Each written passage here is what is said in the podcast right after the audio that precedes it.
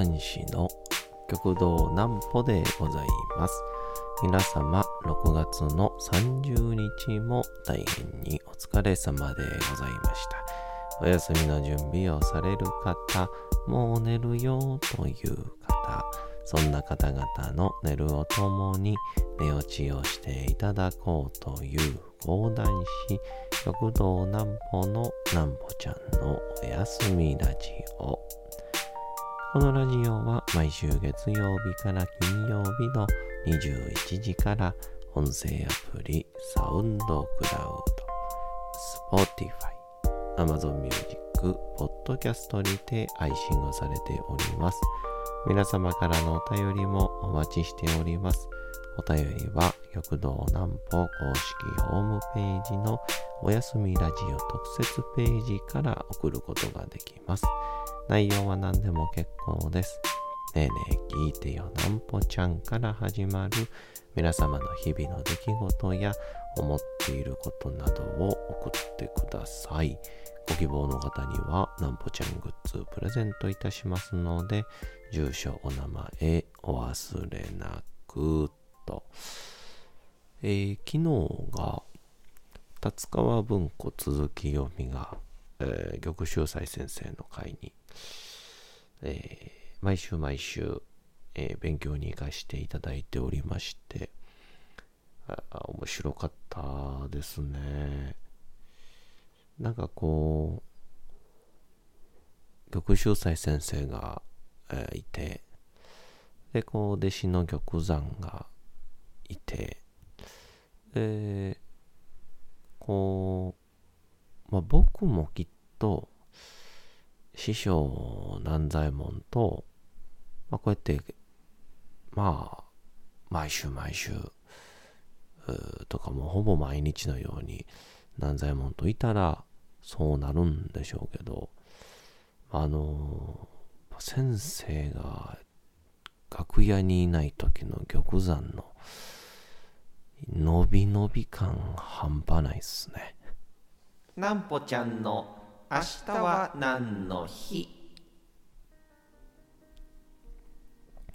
さて明日が7月の1日でございます。とうとう7月も、えー、突入しまして。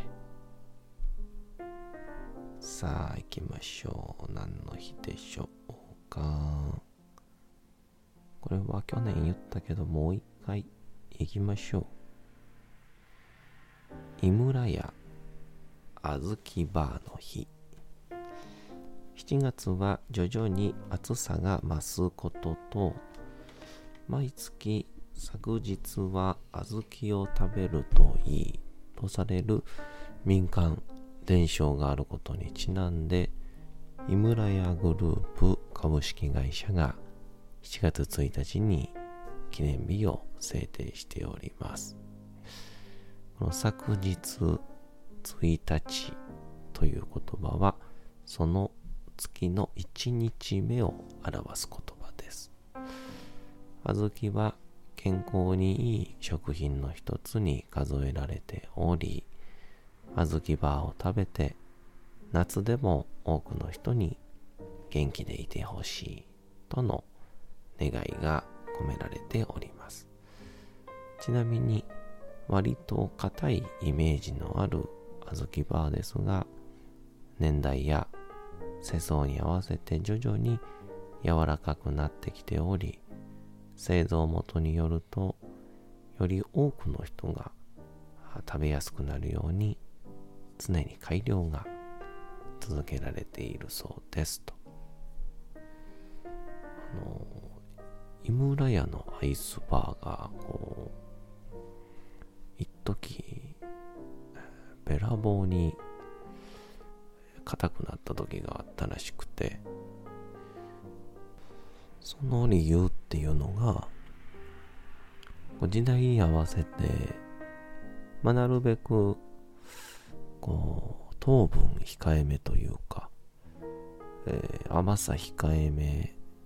にしていこうかってなった時にこう理科の実験でもやったことあると思うんですけど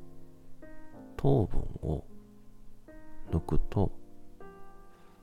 あ、もしくは糖分をたくさん入れると、えー、凍りづらくなる。っていうことから糖分を抜いた結果普通よりこう凍りやすくなったということであのまあなんか硬い代名詞みたいな感じに、えー、なりましたけどもね、えー、なので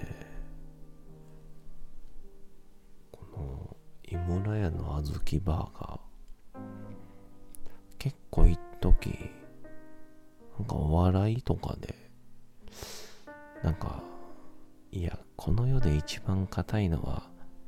井村屋の小豆バーに決まってんだろうみたいな。そんな例えよう出てきたこと時期ありましたけどね。聞いてると。うん。めちゃくちゃ僕は笑っちゃうんですけどねああいうの見ると。えー、まあまあそんなんで。えー、昨日もその立川文庫、えー、続き読み、えー、行かしていただきまして。で、昨日は玉秀斎先生がラジオの収録がられたみたいで、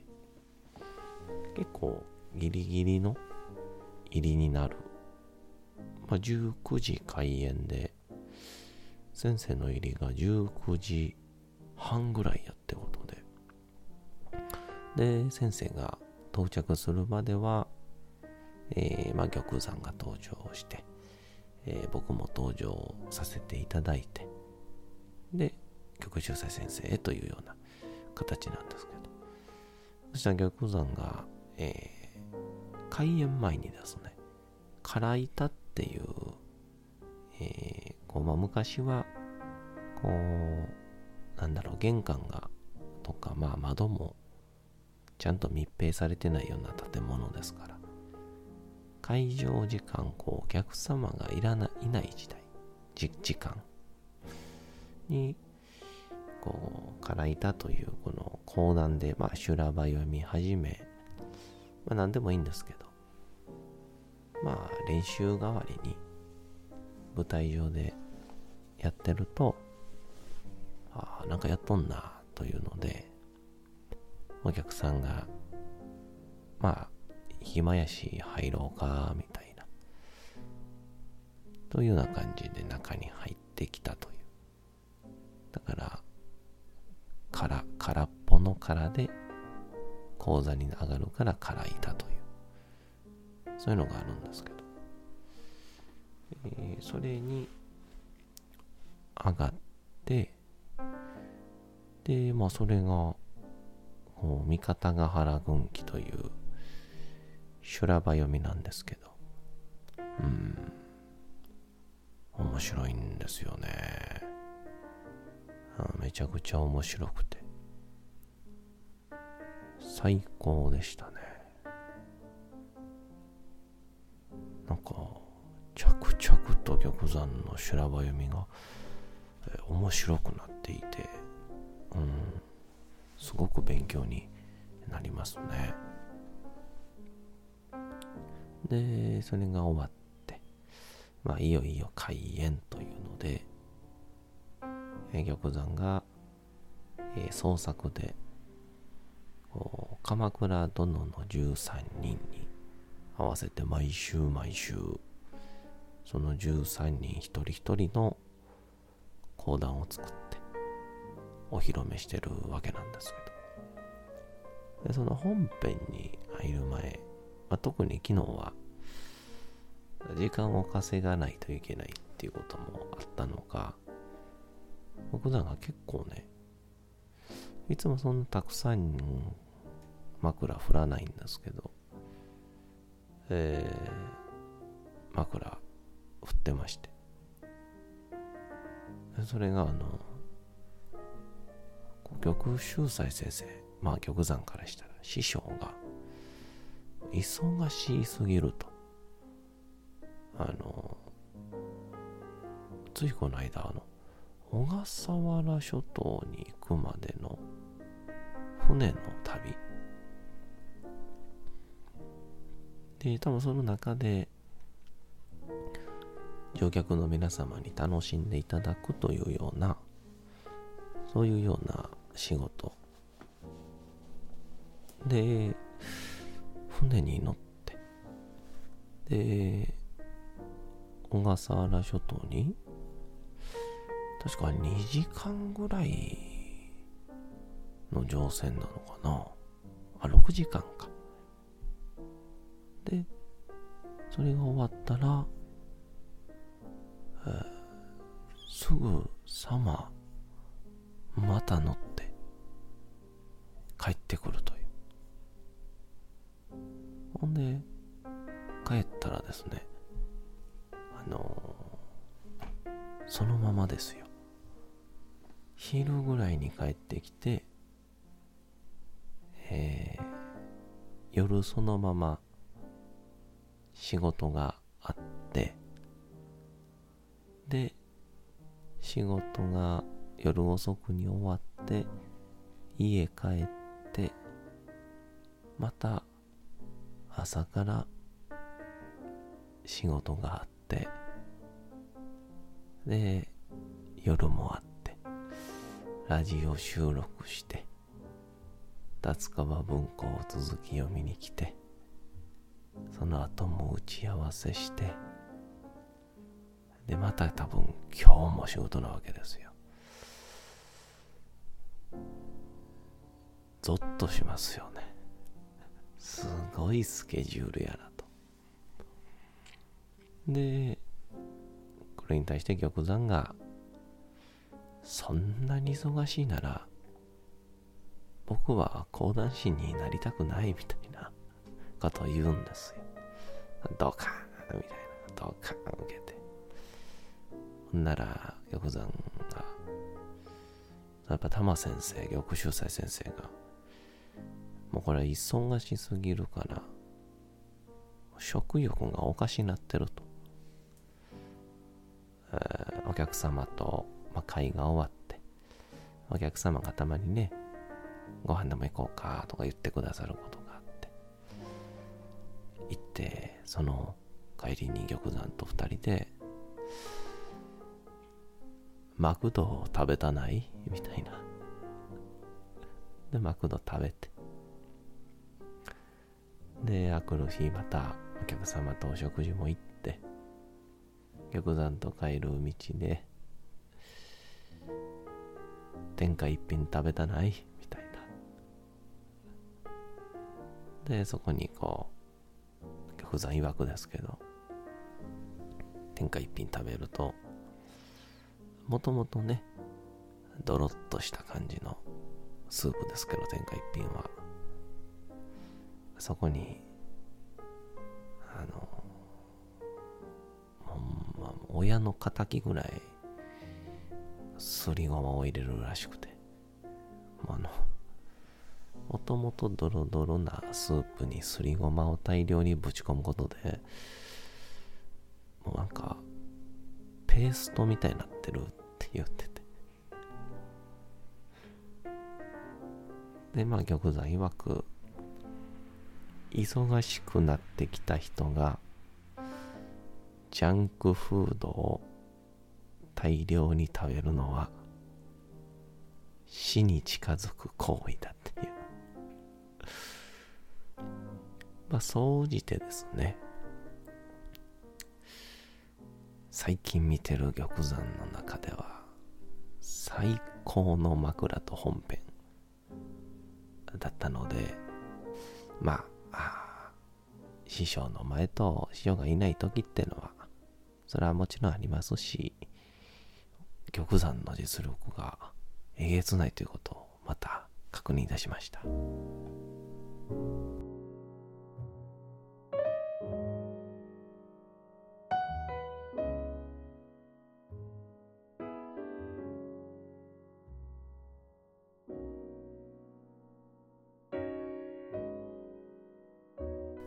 さて時刻はうとうと朗読会の時間となりました。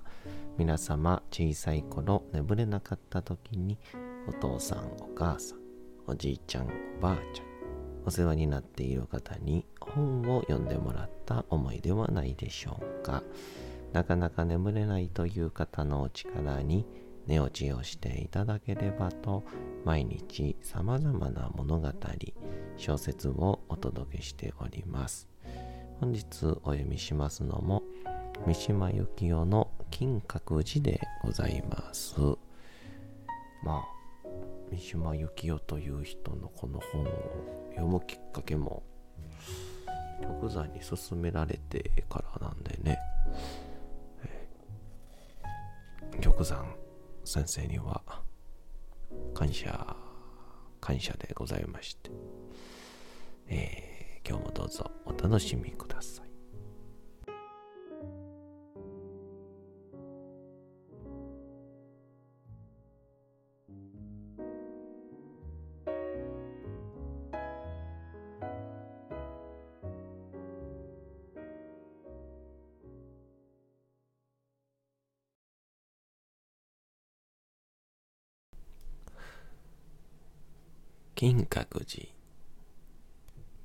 三島由紀夫。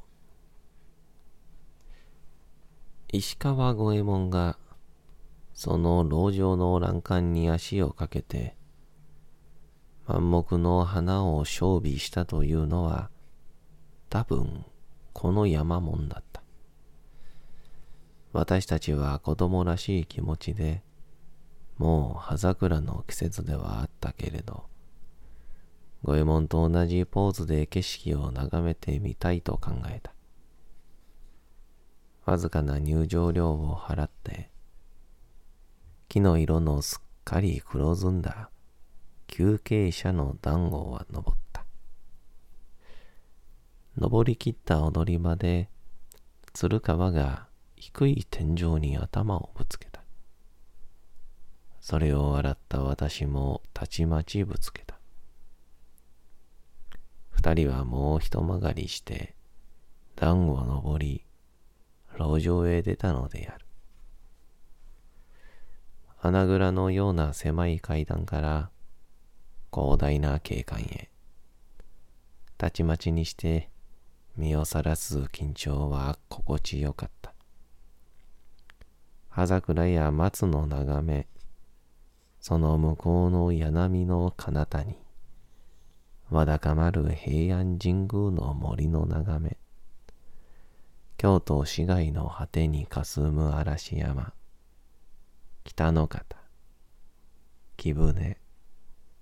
美濃浦金毘羅などの連山の佇まい、こういうものを十分に楽しんでから、寺の土手らしく履物を脱いで、うやうやしく通りへ入った。暗い御堂には24畳の畳を敷き並べ、釈迦像を中央に16羅漢の金色の瞳が闇に光っていた。ここを五法楼というのである。南禅寺は同じ臨済宗でも、愛総国寺派の金閣寺と違って、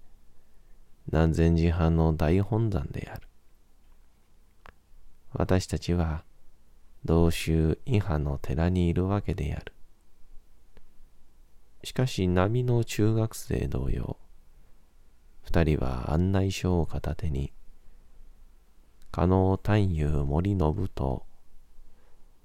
土佐方眼特越の筆になると言われる色鮮やかな天井画を見て回った。天井の片方には、飛翔する天人と、その奏でる琵琶や筆の絵が描かれていた。別の天井には、白いボタンを捧げ持つ花稜瓶河が羽ばたいていた。それは天竺接線に住む妙音の鳥で、上半身はふくよかな女の姿をし、下半身は鳥になっている。また中央の天井には、金閣の頂上の鳥の悠長。あのいかめしい金色の鳥とは似ても似つかぬ。華麗な虹のような鳳凰が書いてあった。